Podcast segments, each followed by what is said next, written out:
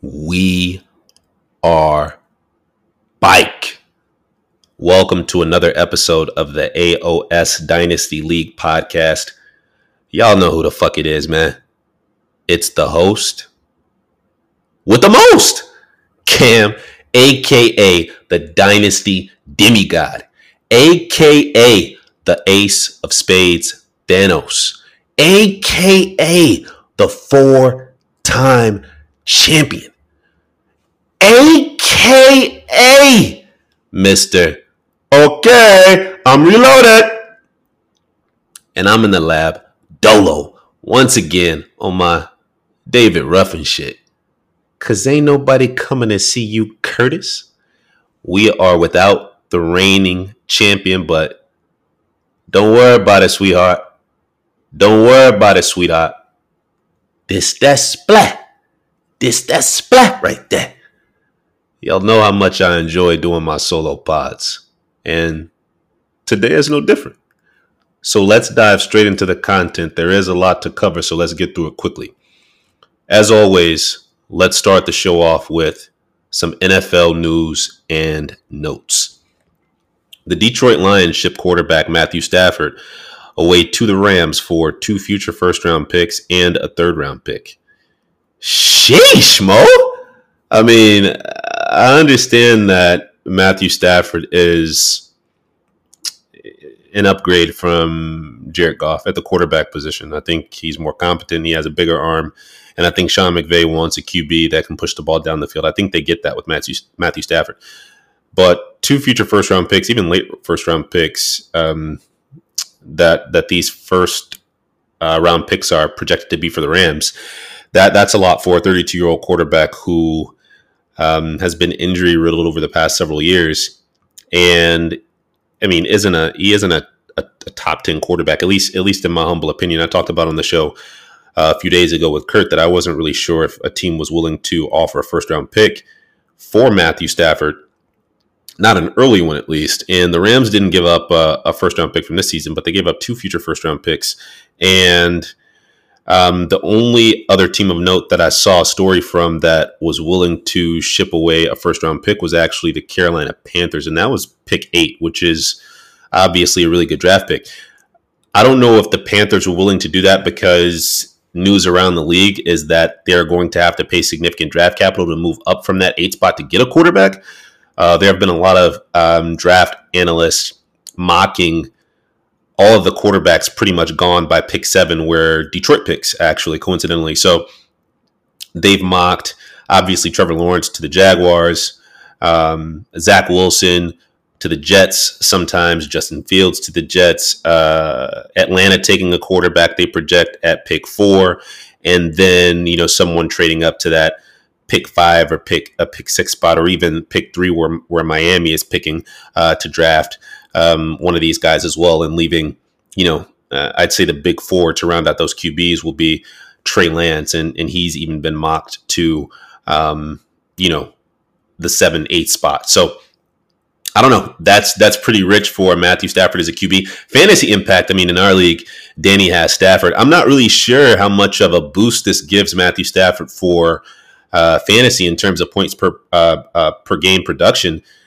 He was a solid fantasy quarterback uh, while he was in Detroit for all those years. I mean, he was the QB that you know no one was really excited to draft, but he was going to give you some QB one weeks and finish to you know a back end QB one or one of one of the top uh, QB two. So. I don't know. He had Kenny Golladay, T.J. Hockenson. Uh, they added D'Andre Swift last year, and he was funneling him targets. Uh, so he had decent weapons in, in Detroit. I mean, I didn't take the time to look at the offensive line comparison or time to throw or anything like that, but I, I don't really project Stafford to get a huge bump uh, now that he's uh, been traded to the LA Rams. Now, I do think he'll probably be a bit more consistent. I do think Sean McVay is is a better play caller than, um, you know, eh, Darrell Bevell, I guess, uh, even though I think Darrell Bevell is a pretty good play caller as well. So I'm not, I'm not really sure. I'm not really sure. I don't, I don't think this gives Stafford a huge boost, but I think it gives Danny some stability at the QB um, position. I think he's going to put up more consistent performances and maybe less um, boomer bust than he was with with Detroit. So that's my two cents on the Stafford trade.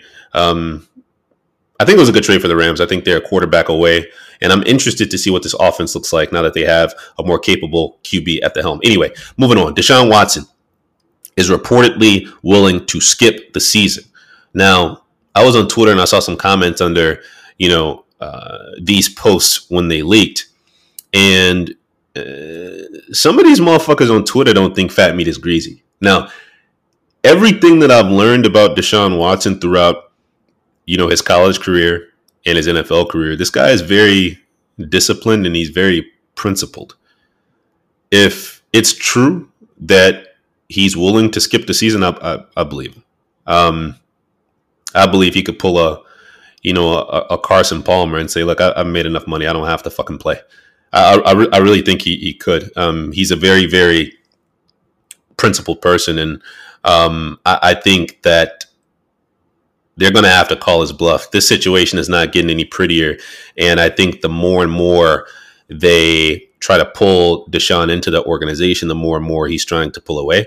So obviously, this is going to be an interesting story to follow until something moves, but it could get really ugly going into the beginning of the season if he decides he wasn't if, he decides he isn't going to report to camp and he's willing to sit out games. I don't think the Texans have a choice but to trade him. But it's a dog shit organization. I don't trust them to do the right thing, so we'll have to see how that how that pans out. Next news item: multiple teams are interested in Derek Carr.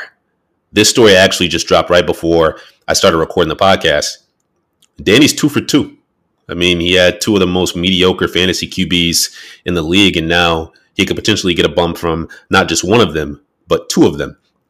And reportedly, the Raiders are one of the teams interested in Deshaun Watson. So I've seen reports that the Raiders have been calling around inquiring about a three team trade that would possibly send Derek Carr away and land Deshaun Watson on their team. I, I don't I don't put a lot of stake into uh, these reports just because I want to see something with a little more traction materialize, but I think it's going to take an offer that blows the doors off the Houston Texans organization for them to move Deshaun Watson. I'm not, I'm not saying that the Raiders can't give them that. I'm just saying it's, it's going to be a mega ridiculous deal. So again, Derek Carr could potentially be on the move. I think there are a lot of teams that are interested. I think Derek Carr is a pretty decent real life quarterback. So we'll see. Deshaun Watson would look good in that black and silver, no bullshit. Good Odell there too, even though they'll probably have no picks for the next three fucking years if they go out and get D4. But we'll, we'll see what happens. Next news item: Corey Davis to Green Bay? Question mark. Um, this would be good for Corey Davis. Obviously, Elmo got him for some fab dollars after uh, Curtis dropped him out of frustration.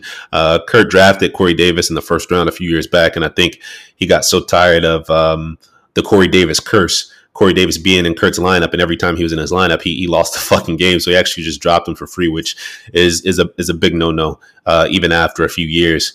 And and Kurt knows that, but uh, the frustration is understood. I, I, know Kurt wishes he had this one back though.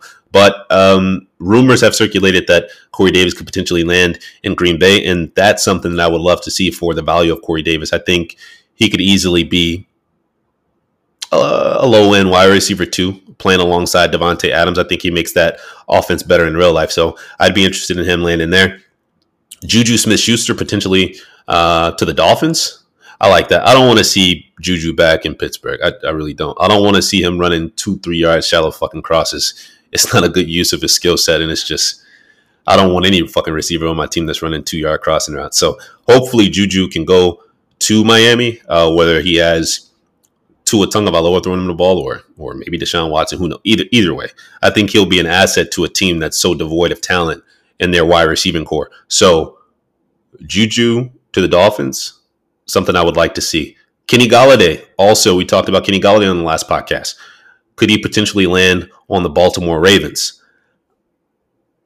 I don't like this story or this leak or rumor as much because I can't tell if Lamar Jackson can't throw outside the numbers or if he just doesn't have an outside receiver capable enough for him to have success doing outside the numbers. And to be honest, as a Kenny Golladay owner, I don't want to fucking find out. So I have two shares of Kenny Golladay in other leagues. I don't really want Kenny Golladay to go to Baltimore. I think for real life football, this would be awesome. It would be awesome for Lamar Jackson. Lamar Jackson would get a bump, and I may look at Uh, I may look into acquiring Lamar Jackson in some leagues if Kenny Golladay goes there, but I'm not sure that's good for Golladay. But I mean, Miles Boykin, not the answer. Marquise Hollywood Brown, he, he's 160 pounds. Um, James Proche, Devin Duvernay. I mean, I don't know. There's no real alpha wide receiver there, so it'll definitely give Lamar Jackson a boost, in my opinion. So, uh, for the Lamar Jackson owner, this is what you should be open for. For the Kenny Golladay owner, I would I would imagine you would like him to land somewhere else. Allen Robinson, someone projects that he will stay in Chicago. I don't I don't think so. They didn't get a deal done all season. If he does stay in Chicago, I'd be happy. Obviously, I'm a Chicago Bears fan.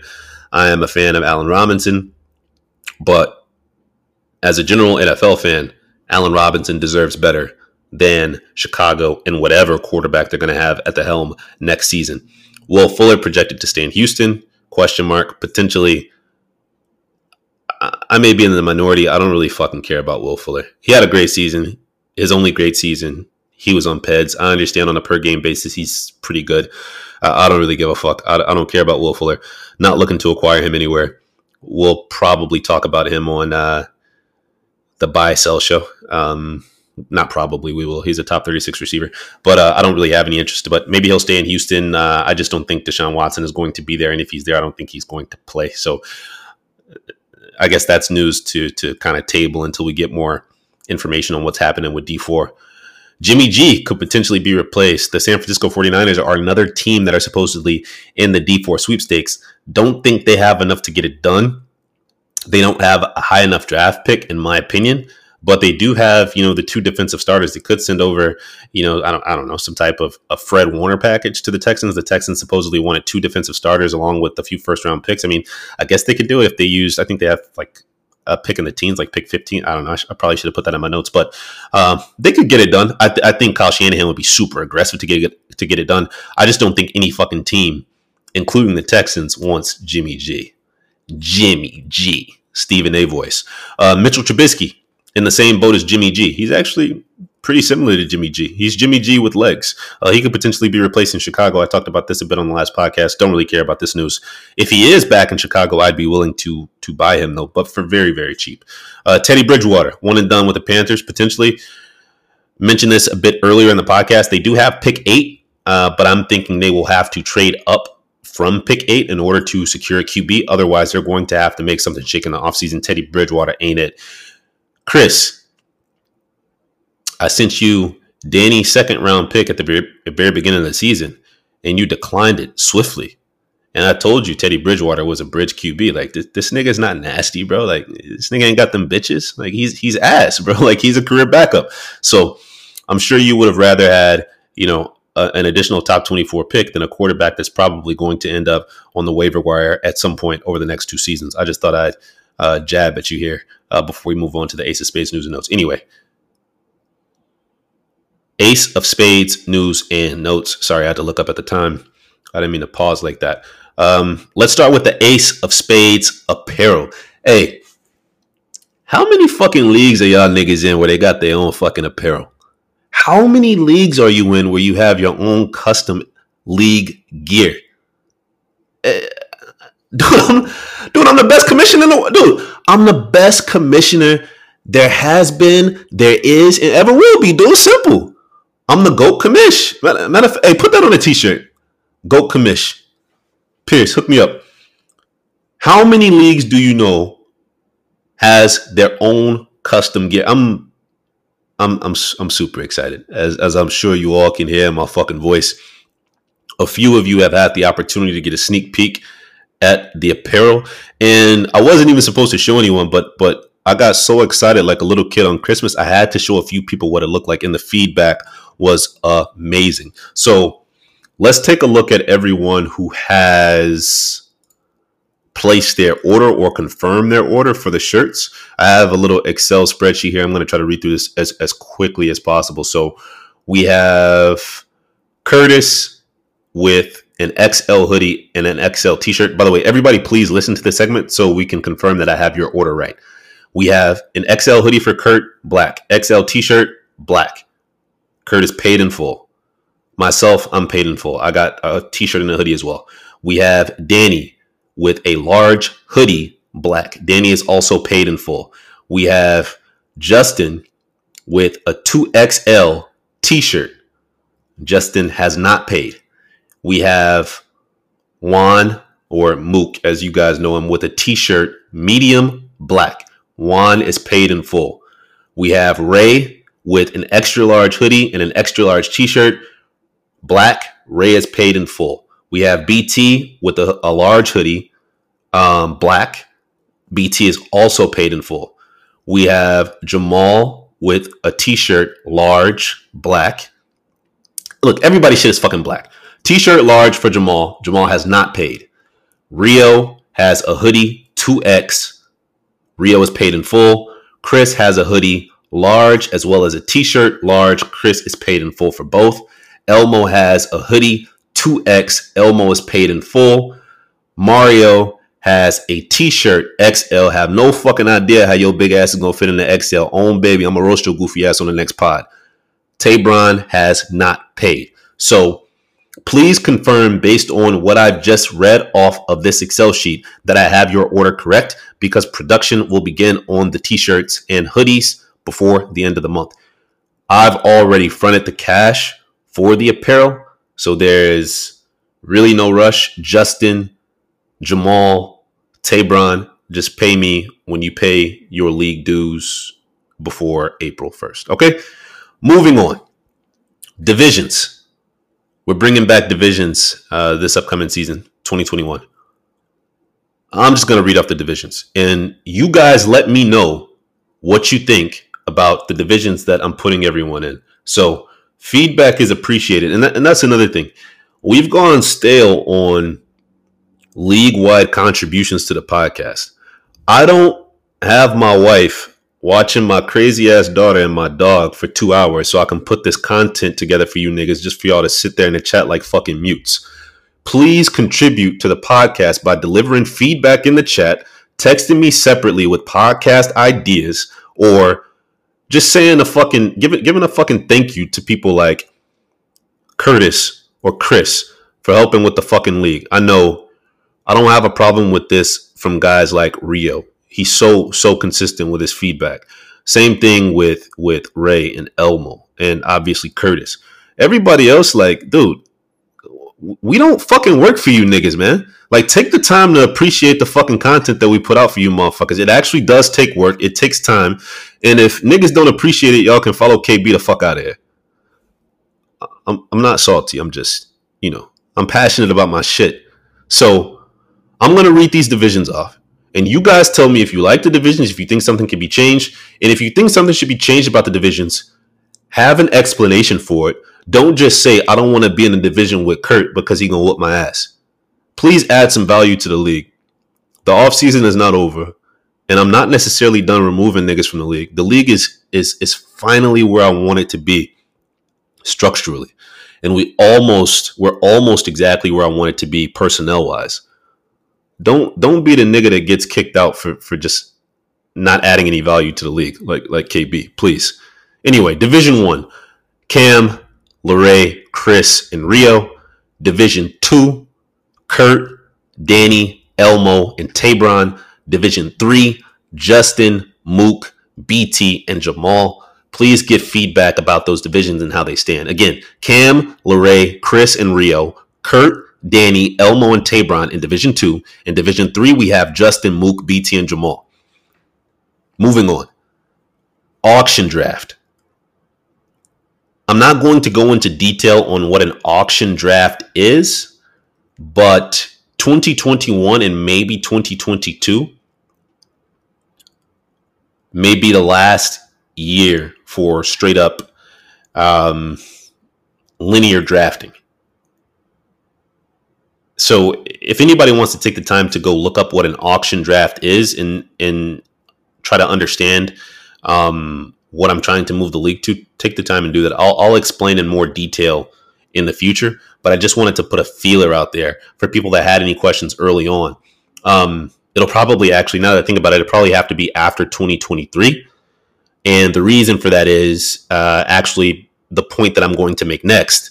Um, some of you have already traded, made so many trades for 2023 picks, and I don't want to mess that up for you guys. But there is still a way to turn that draft capital into auction dollars for the draft. So I'm, I'm undecided on when we'll shift. It isn't actually a function in Sleeper yet.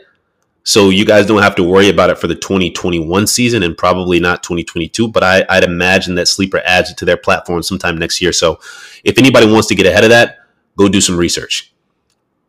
Restricted trading of future draft picks. This is the next point.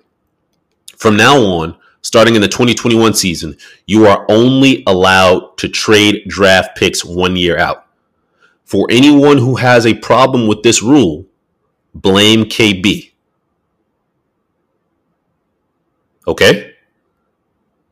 You are now only allowed to trade draft picks one year in advance. And to be perfectly honest, all of you niggas who traded out draft picks more than a year in advance, you probably learned your lesson the hard way and don't want to do that again. But just to prevent things that happen with KB's roster from happening again, that is the new rule. Penalties. Failure to set lineup will result in a loss of draft picks. This has always been the case, but I like to reiterate in the offseason every year. Let's call this the KB rule, part two. Failure to set a lineup results in a loss of a draft pick. There are no exceptions. Next news item for Ace of Spades side pools. Pick'em is returning for the 2021 season. Pick'em was a very exciting element that we did in 2019, and a lot of people asked me to put it in place for 2020, and I was lukewarm on it. We had, I don't know, 70% participation. We had like eight out of 12 teams do it, I guess. So, yeah, close to 70% participation. And I don't like doing anything that doesn't have the participation of 100% of our league mates. But I think we have the right people in the league. We're going to give it another shot. So, Pick'em will return for the 2021 season. And I mentioned this in the chat, but I'll mention it again, and you'll hear me talk about it throughout the remainder of the offseason and into next season. We're going to do an NFL playoff bracket. Once the 2021 season concludes, the fantasy season ends, we are going to engage in a paid playoff bracket. So we'll do like 25 bucks per person. And I don't know if we'll do winner take all. Probably we'll do winner take all. I'm not sure. Danny's going to run this. So ask Danny if you have questions about the playoff bracket. It's just like a March Madness bracket. If you've ever done one of those, I think all of you already um, hinted that you wanted in. I know I can think of Ray, Rio, Elmo, um, Kurt, myself. I know all of m- most of us want to do it. So if anyone doesn't, I'll get like some other randos in here to join. But for the most part, uh, I think we should be able to have 100% league wide participation with the NFL playoff bracket. Last Ace of Spades news item tight end premium. It's here to stay. We did a tight end premium pilot um, and it's here to stay. So please adjust your draft boards accordingly. Anything that adds an additional layer of strategy to the league without sacrificing its, its integrity, we're, we're, we're going to do it. That's why I'm interested in the auction draft. That's why I'm interested in adding, you know, um, tiered PPR like wide receiver, tier PPR, tight end premium, uh, and additional IDPs if need be. Also, the addition of three IDPs is here to stay. That was another element of the league that we weren't uh, sure about, and we did a pilot last season for uh, six IDPs as opposed to three, and I think it worked out very well. It actually balanced things out and took away some of the variance of the positional scoring week in and week out. All right, we're at 24 minutes here, so let me speed through the rest of this contact, uh, content and get into the actual meat, no homo, of the episode. Buy, sell, running back edition. Off season. The off season in Ace of Spades has been relatively quiet, so I want to make sure I'm pushing through this buy sell content quickly in hopes that it will push the league into a more active state. Bro, start making some fucking moves. Like I know transactions are closed off the waiver wire, and I'm trying to figure out when to open them. I'm I'm torn between opening them after the draft, but there have been so many um, news items that have kind of shaken up the pool. It would be kind of interesting to see, you know, where people spent their offseason fab, but I'm, I'm leaning towards holding off until uh, our rookie draft is completed to, to fully open back um, uh, waiver ad drop. So, anyway, keep in mind the league is year round. You don't have to sit on your hands all offseason and wait to make a move because nine times out of 10, somebody's going to beat you to it. So let's get into running back buy or sell. We're going to do roughly top 36 running backs. I'm going to get through this as quickly as I can and try to keep this podcast under an hour. Let's start with Devin Singletary, the guy that Elmo gave up a second round pick for this past uh, this past season. It was it was a good second round pick too. Uh, I didn't like that trade when he made it. I like it even worse now. So Devin Singletary, he's 23 years old, average nine fantasy points per game. I'm not buying Devin Singletary anywhere. Um, I don't think he's very talented. I don't think the Buffalo Bills can run the ball very well. And they're one of the more pass happy offenses in the NFL. Also, the addition of Zach Moss, who I believe is the better RB between the two, he gets pass game work as well as goal line work. So Devin Singletary is a run and hide for me. If you can sell him for fuck, I don't even know what I'd be willing to well, I wouldn't be willing. I wouldn't give up a fifth round pick for him. I don't know what somebody would be willing to pay for Devin Singletary, but he is he is a sell for me. Um, Joshua Kelly, oof. Joshua Kelly. he had every opportunity in the world um, once Austin Ekeler went down with an injury, and this is what he did. It was a very disappointing season for Joshua Kelly. He was somebody I was very high on in the offseason. I thought he had the opportunity to take on that Melvin Gordon role. They gave him the opportunity to take on that role. He just didn't perform very well. Some people said it was a lack of confidence. I just don't think he's very good at NFL football. Pour some liquor out from my guy Joshua Kelly. Jamal, I apologize. Kenyon Drake, he is an absolute sell. Oh, by the way, Joshua Kelly is a is a he could be a drop candidate in like six months, but he's a hold for now. Um, Kenyon Drake is an absolute sell. He's 27 years old. He averaged 13 points per game. He was transition tagged by the Arizona Cardinals. We have no idea where he's going to be next year. I don't know if it's going to be in Arizona. I doubt it will be. And wherever he does go, he isn't going to be a lead back. So Kenyon Drake, for whatever I could get for him, I would be selling him now. Nyheim Hines, I would be selling him as well. With Philip Rivers gone, I don't trust whatever quarterback uh, at the helm for the Colts to funnel targets to the running back like Philip Rivers did. So Nyheim Hines, if somebody wants to take advantage of the 12 points per game that he put up last season, uh, I mean, he's only 24 years old. I think he has some value. I think some people would be interested. I would be uh, uh, willing to move on from Nyheim Hines. James Conner, holy fuck, sell. Fire fucking sell James Conner. James Conner is is an unathletic plotter. Um, I was never big on his talent. I did use him for uh, my back-to-back championship run. He was really good for me the year that Le'Veon Bell set out. This past season, not so much. He's often injured. He's 26 years old by the start next season. Averaged 12.7 fantasy points per game. I think the Pittsburgh Steelers will add someone to that backfield via draft in the top three rounds, and I'm willing to bet every dollar that I got they're going to be better than James Conner, even if they don't add anyone they're not going to extend James Conner. I don't know who the answer is. I don't think it's Anthony McFarland. I don't think it's Benny Snell, but I know for a fact it ain't James Conner. He's a sell. Chase Edmonds, he's a fucking sell for me. Um, he's 25 years old. People continuously push the narrative that he could be a lead back. I don't think so. He averaged 10 fantasy points per game. He got the opportunity in a workhorse role uh, when Kenyon Drake went down. He didn't perform very well. Everyone talks about how Chase Edmonds performed in 2019 when uh, Kenyon Drake went down or David Johnson went down. My mistake. Um, but they leave out the game where uh, uh, what's his name? Chase Edmonds.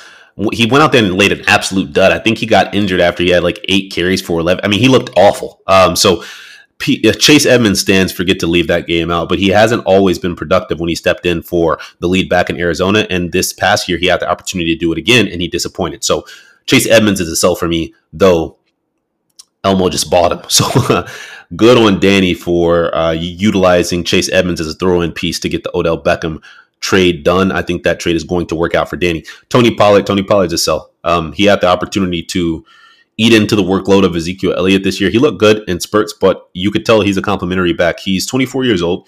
He averaged seven and a half fantasy points per game. He's he's never going to be a lead back.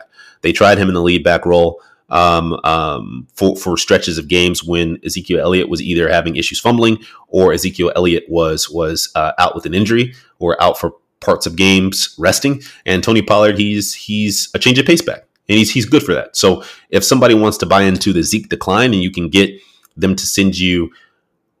I don't know. You're not going to get a second round pick for him, but maybe an early third round pick. I, I think I'd be willing to move on from Tony Pollard at this point. I mean, Zeke is not going anywhere. I think he's owed $17 million in 2023. Um, so yeah, I'm, I'm, willing to sell Tony Pollard. Myles Gaskin, he's a sell.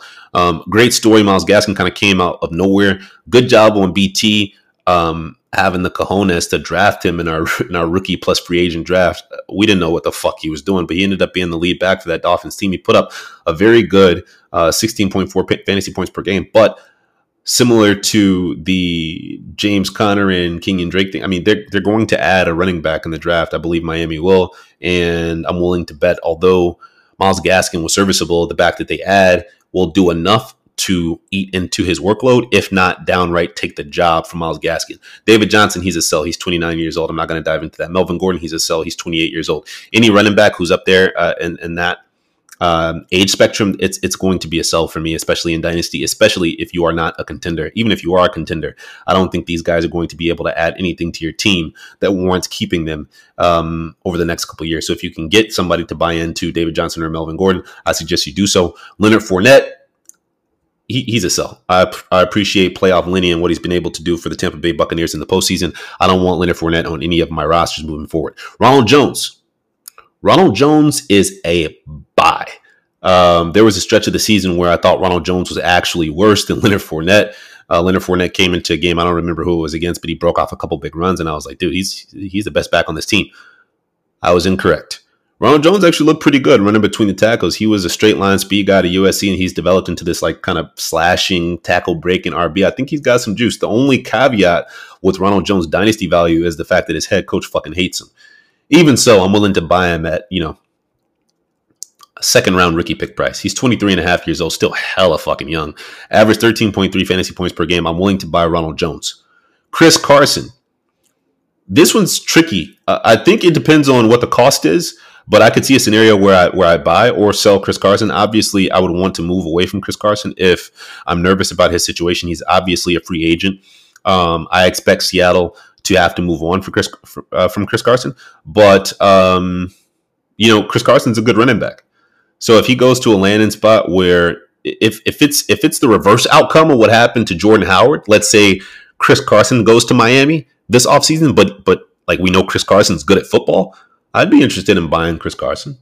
I mean, I think he can be a solid RB two for at least another season. Uh, but I'm not willing to pay a premium for that. This guy, I don't think he's ever played more than 13 games. He did average a respectable 15.7 fantasy points per game last year. So, uh, we, I mean, every time Chris Carson plays, he, he's good. He can also catch passes. So, I'd be interested in seeing what his landing spot is before I consider him a buy. But right now, um, I'm on, I'm on, I'm hedging here. I'm, I, I can see both both ends of the of, of the coin.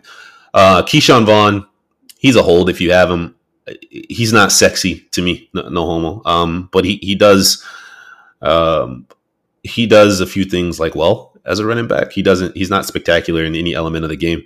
Same thing with Damien Harris, the next running back on this list. He's he he's a hold for me. I'm not really sure. Uh, I think he's a hold for me. I would call him a sell just because um, you know he did have a, a a good half and end of the season but for what you're going to get from him in the open market, I consider him uh, a hold. AJ Dillon.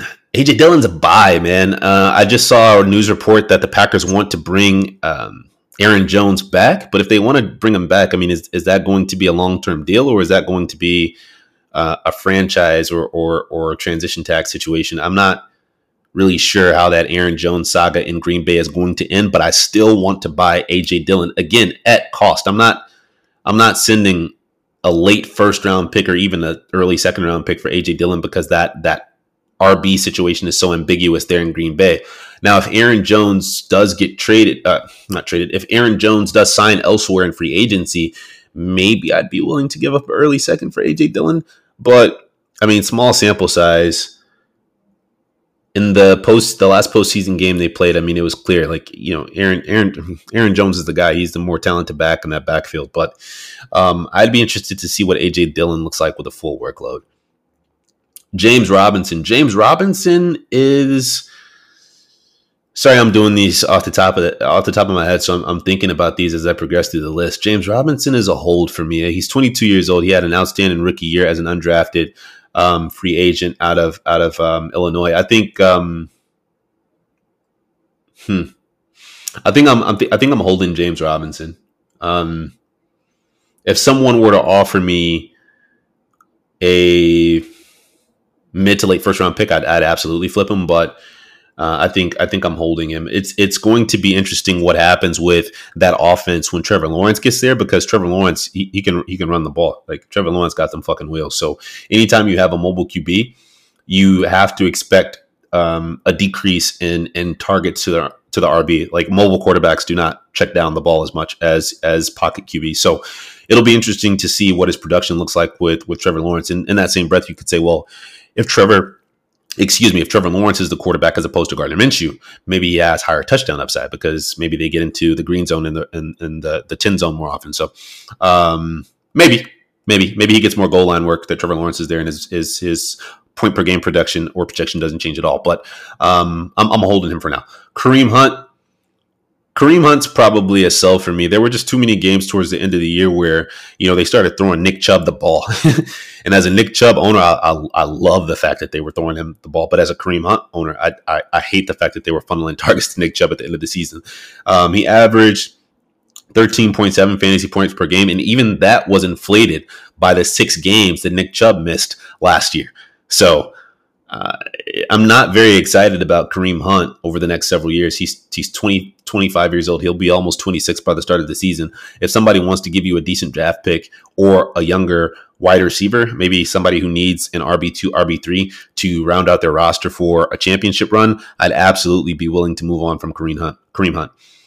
Aaron Jones, Aaron Jones is a hold for me. He's 26 years old, but he's so fucking good. Um, he didn't have as good of a season as he did in 2019. He finished with 18.4 points per uh, game this past season. Last year in 2019, he finished as the overall RB2 behind Christian McCaffrey. So he had a fantastic season. We expected his touchdown, um, his, his, his touchdown scoring to regress, which it did. And he became, you know, a back end RB1, which is still really good. I'm holding him uh, I don't really care where he goes in the offseason. I think he's that good of a back to where I'm not panicking and rushing to sell Aaron Jones. I think he's a hold. David Montgomery is an absolute sell to me. He finished with a very good 17.5 points uh, per game. Uh, he's only 24 years old, but David Montgomery is an unathletic plotter. He doesn't do anything particularly well. He's inefficient in the pass game and, and the run game, to be perfectly honest. I know he had um, in an increase in uh, his his yards per carry. But I, I, don't trust that Chicago Bears offense. I don't believe in David Montgomery as a talent, and I think what we saw in 2020 is the best we are going to see from David Montgomery. Um, I'll have Danny on the pod to talk to you guys about the probability of running backs, you know, having multiple RB one finishes throughout the course of their careers. I'm willing to to bet bread that this is David Montgomery's one and only. So I would be interested in selling Monty, um, and and I, I think Monty's going to have a good year this year. I don't think he's going to replicate what he did this past year, but I think he's going to be serviceable as you know a low end RB two. But based on what you can sell him for after last year, if you can find a sucker that's willing to give you some decent draft capital for David Montgomery, I'm willing to move on from him. Austin Ekeler, Austin Ekeler's a buy for me if I can, and he's a hold if I have him. I'm not looking to sell Austin Ekeler just because of his role or projected role in that offense and Justin Herbert's tendencies. Justin Herbert is a mobile quarterback, but he loves checking down to the running back if the play isn't there. I think that Justin Herbert, Austin Ekeler stack for Kurt is going to work out very, very well. So he's he's almost 26 years old, so he's a bit older, um, especially for a running back. But he's he's a satellite back plus, so those guys tend to play a bit longer. So I think he's going to be serviceable as a RB two for the next couple years. Clyde Edwards-Helaire, similar, similarly built to, to Austin Ekeler. he is an absolute hold. And if I can find a sucker who wants to sell me Clyde Edwards-Helaire for some of the prices that I've seen him go as, he is a fucking buy. So I'm buying Clyde Edwards-Helaire everywhere, and there's absolutely no fucking way that I'm selling him. He's listed on this list as RB18, which um, I don't blame them for putting him here. He did have an underwhelming season, but people forgot, you know, they signed Le'Veon Bell in the middle of the season, and they were only giving Bell, you know, seven carries per game. It, it's just that anytime you bring a running back into an RB rotation, and the, the the starting running back is already only getting 60% of the touches or 64 or 63% whatever he was fucking getting before Bell got there, that was going to hurt Clyde Edwards-Helaire's production. And still, he was a back end RB1 before his infamous flu game. And when I say infamous, I mean that by definition. This nigga suited up and was cleared to play and didn't play a single fucking snap. And I almost ruined my undefeated regular season because I started him in my fucking lineup. But no hard feelings to my guy Clydro. I expect him to come back strong next season.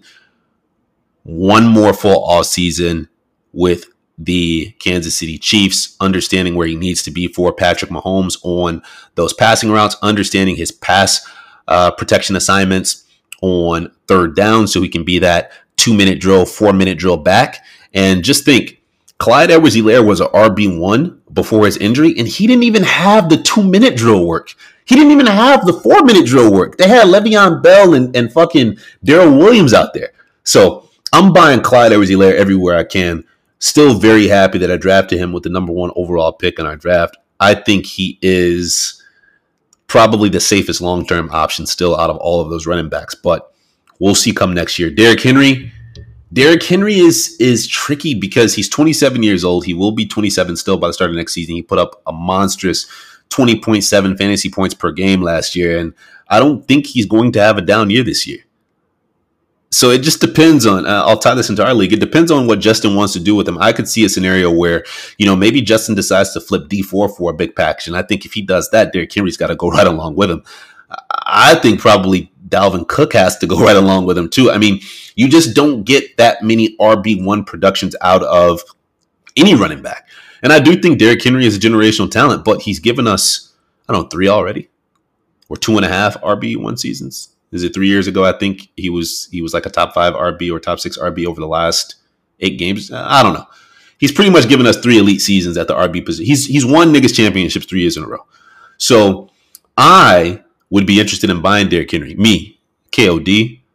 Maybe I should reach out to Justin and maybe we can work out a deal for some draft picks and maybe one of my younger. I don't know. I'm, I'm still I'm still in on Derrick Henry. I think if you're a contender, you buy him. If you're a rebuilder, you sell him. Joe Mixon. I am buying Joe Mixon if the price is right. If somebody's still trying to sell me Joe Mixon at, you know, top six RB prices, I'm not buying Joe Mixon. Um, if they're trying to sell me Joe Mixon at top 12 RB prices, you know, RB 8 to 12 or or 12 to 15, I'm, I'm, I'm absolutely buying him at that price. Joe Mixon um, obviously had an underwhelming season before he ultimately had a season ended to a foot injury, but everybody knows how I feel about Joe Mixon. He's so goddamn talented, and we've seen him put up two RB1 years already. Um, he's one of the most. Mm, he's one of the best backs in the league from a talent perspective one of the most well-rounded backs in the league from a talent perspective. And he's going to be tied to Joe Burrow. He signed the long-term deal.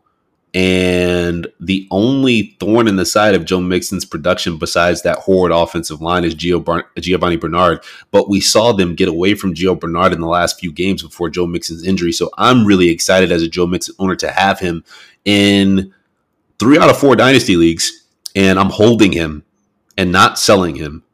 Um, and, and attempting to buy him in the one league that I don't have him in because I expect that he will outperform his ADP just because of how how low people have him. Um, anyway, moving on. Josh Jacobs, he's a sell soon for me. Josh Jacobs is talented, man, but he's another one of these unathletic plotters. Oh, by the way, Joe Mixon put up 16.6 fantasy points per game. That's very good behind that shitty offensive line. Uh, Josh Jacobs here, he's 23 years old. Oh, Joe Mixon's 24 and a half. My bad. I skipped over the the line items there. Um, Josh Jacobs, 23 years old, 15.4 fantasy points per game. I like Josh Jacobs a lot, but if somebody's willing to give me an early first round pick for for Josh Jacobs, um, I'm, I'm probably going to take it, especially in this draft. I just, you know, uh, RB plotters like this, especially ones that put a lot of wear and tear on their body. And we've seen Josh Jacobs, you know, dinged up throughout two seasons in a row now. Um, and they worked the hell out of him. I mean, he's so inefficient. He, he he's going to bust eventually, and I think his cliff is coming sooner than later. So um, I'm willing to sell Josh Jacobs at the right price. I don't think I'm buying him anywhere. He's currently listed as RB13, so right out of RB1 range. So I don't know. I would consider spending, you know, RB13 prices for Jacobs if I really, really was in desperate need of an RB2 because I think he's serviceable. I mean, 15 points per game, that's not bad. But I don't think the upside that we once hoped Josh Jacobs had with his ability to catch the ball out of the backfield is ever going to materialize, at least not in his current situation. My guy, Nicholas Jamal Chubb. If somebody's stupid enough to sell me Chubb, I'm gonna buy him. If I have him, I'm going to hold him. I have two shares in Nick Chubb. I'm not interested in moving off of them. They're both contenders, so I'm holding him.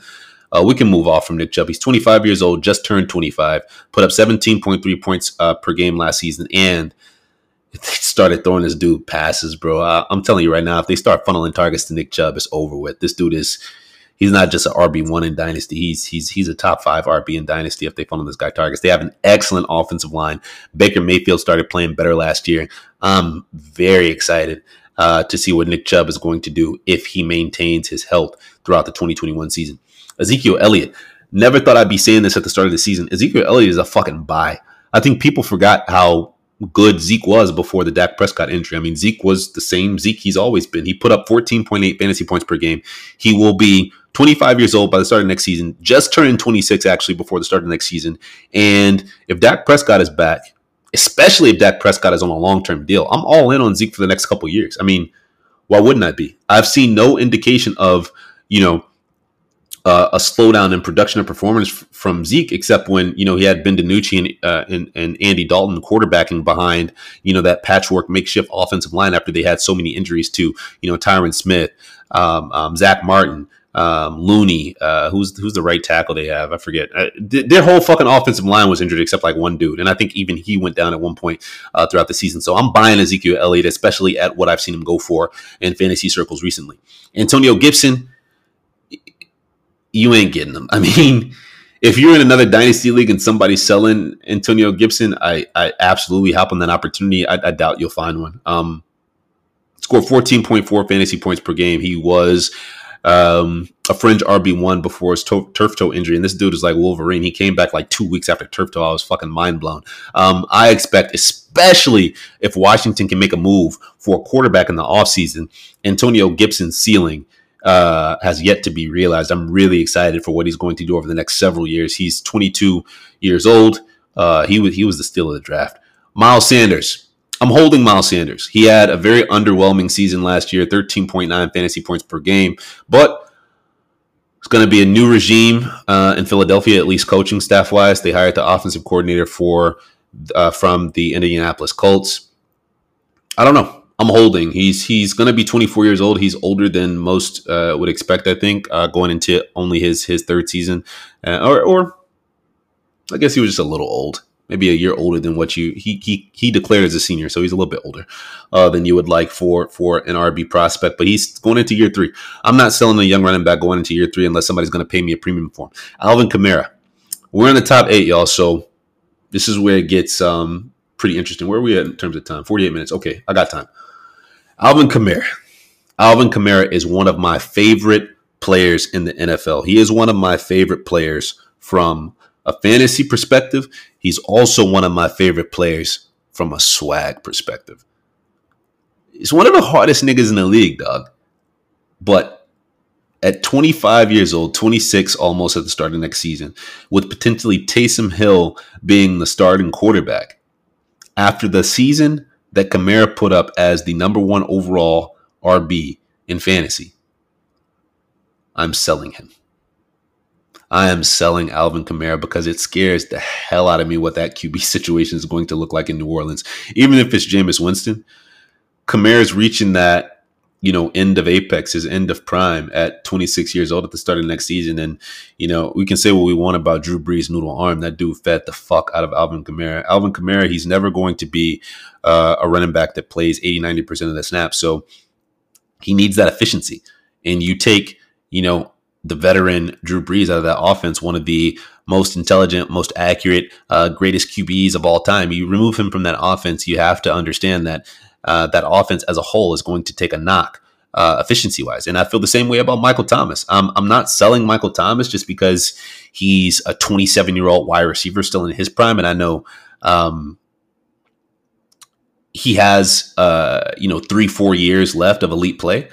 Uh, but Alvin Kamara being a running back going into his age 26 season, coming off the season that he did, I'm trying to get somebody to pay me a premium for Alvin Kamara. If that's, you know, a J.K. Dobbins plus trade or a D'Andre Swift plus trade, a Cam Akers plus trade, if somebody's willing to do that, I'm absolutely selling Kamara um, at those prices, and in maybe maybe a bit lower if if it if it's announced that Taysom Hill is going to be the QB. Next on the list, D'Andre Swift. 22 years old, averaged 14.6 fantasy points per game last year. He is an absolute hold. Uh, you're not going to be able to get D'Andre Swift unless you pay a premium. Um, Ray shouldn't really have any interest in in holding him. He should be a part of his plans moving forward. So D'Andre Swift is an absolute hold or a sell if um, I'm sorry, not a sell or a buy or a buy if you're willing to to uh, pay up for him. J.K. Dobbins, same thing. Actually, the same thing for these next three running backs. We got D'Andre Swift, J.K. Dobbins, Cam Akers. These are all holds. Um, J.K. Dobbins is an absolute hold. He's 22 years old. He'll be 22 at the start of next season. Very young, just like D'Andre Swift. Only average 11 points per game. The only thing that scares me about J.K. Dobbins is uh, Lamar Jackson does not throw to the running back.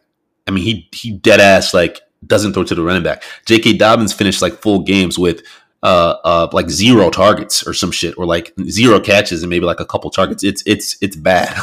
um, so I, I don't have J.K. Dobbins up here in the top six like um, this resource that I'm using has him ranked. But he's a top 12 dynasty RB for me, and I think he's going to be an elite RB2. I'm not buying him at RB1 prices, but he's he's definitely a hold. He's going into his second year. And uh, I think we we have yet to see the best from J.K. Dobbins. Same things with same thing with Cam Akers.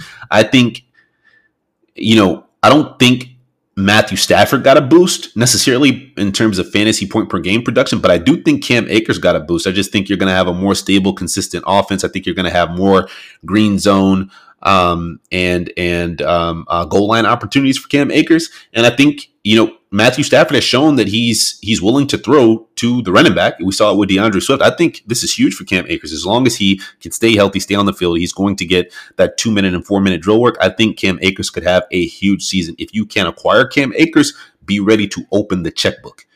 Dalvin Cook. Dalvin Cook is a hold for now. If Kirk Cousins is gone, like rumors have circulated, and they plan on bringing in, I don't know, like a rookie quarterback or journeyman QB uh, I don't want any parts of Dalvin Cook. I think it's underrated how good of a quarterback Kirk Cousins has been over the course of his career and over the course of his career with the Vikings. He's he's been memeable for his time in in Minnesota, but I, I don't think he's really deserved that. He's he's a damn good quarterback, and I think he helps the efficiency of Dalvin Cook. It does help that they like to give Dalvin Cook touches, even when he misses games. He comes back and he doesn't miss a beat. They feed this man, and he's arguably um, the most talented pure runner in the league. He's a little older. He'll be 26 by the start of next season or close to it. Uh, but he put up a whopping 23.7 fantasy points per game. I am I'm holding him until further notice. Uh, but obviously, context matters. If you are a Dalvin Cook owner and you're shifting towards more of a reload or a rebuild, I wouldn't mind trading Dalvin Cook for maybe um, you know, a younger RB down this list, like a Travis Etienne or Najee Harris, rookie running backs that we haven't talked much about.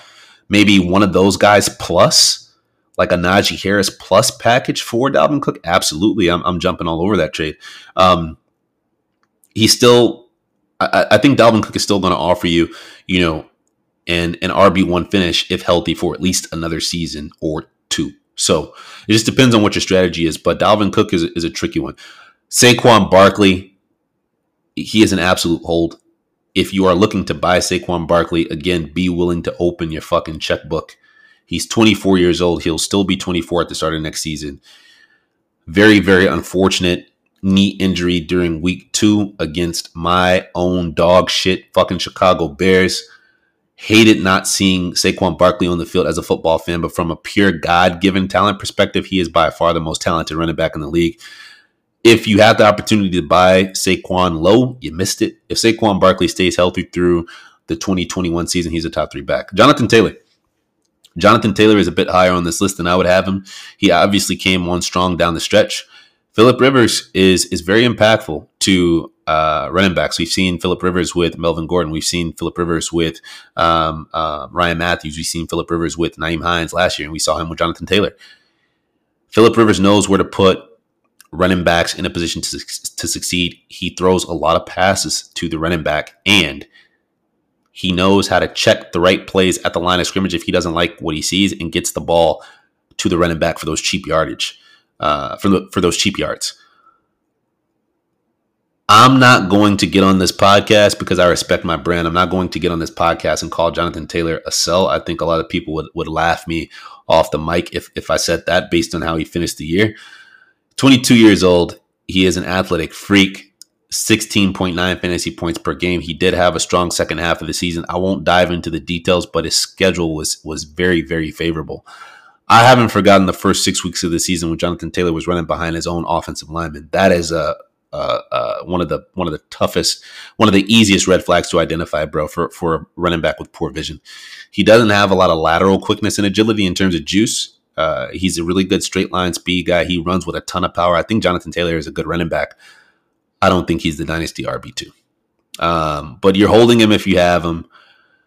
I don't think you're trying to buy him um, just because of, of, of the price he'll have to pay, and I do not think he's worth that price. He's not a pure pass catching back. I think his pass catching work was was really really boosted by having Philip Rivers back there, and we have no idea who the quarterback is going to be at the helm for the Colts going forward. So I'd be a bit nervous about Jonathan Taylor. Last but not least, the overall dynasty RB one hasn't changed from last year's Christian McCaffrey. Christian McCaffrey is a hold if you have him. He's 24 years old. He'll be 25 at the very beginning of next season. He was still the leader in fantasy points per game at the running back position at 30 points per game. Christian McCaffrey is an absolute monster. You probably can't afford him if you don't have him. And like I said, you're holding him if you do. Obviously, I have a contending roster, so there there really isn't anyone, there really isn't anything anyone can give me for Christian McCaffrey at this point. Um, and yeah, yeah, that's the show. That's the show. I actually stayed on an hour. That's pretty good. I was going to do the year in review for Tape Run, but I guess I'll save this for Kurt because I'm pushing up on 58 minutes right here. And this was an episode that I really wanted to keep under an hour because it's just me by myself. Um, and I'm getting pretty tired. So that's the show. As always, please tune into our next episode. We are going to do buy, sell, wide receiver edition. We're going to do this episode on Saturday when I have the reigning champion, Kurt Cashy, on the podcast. We're also going to start the year in review episodes then, for sure, for sure. For real, for real. No cap, no yap. Was going to do it on this episode, but your boy is tired. I'm rambling, man. Drop the outro. Holla at you boys later. And remember, it's up there and it's still stuck there. Drop the beat. Turn that shit up, please.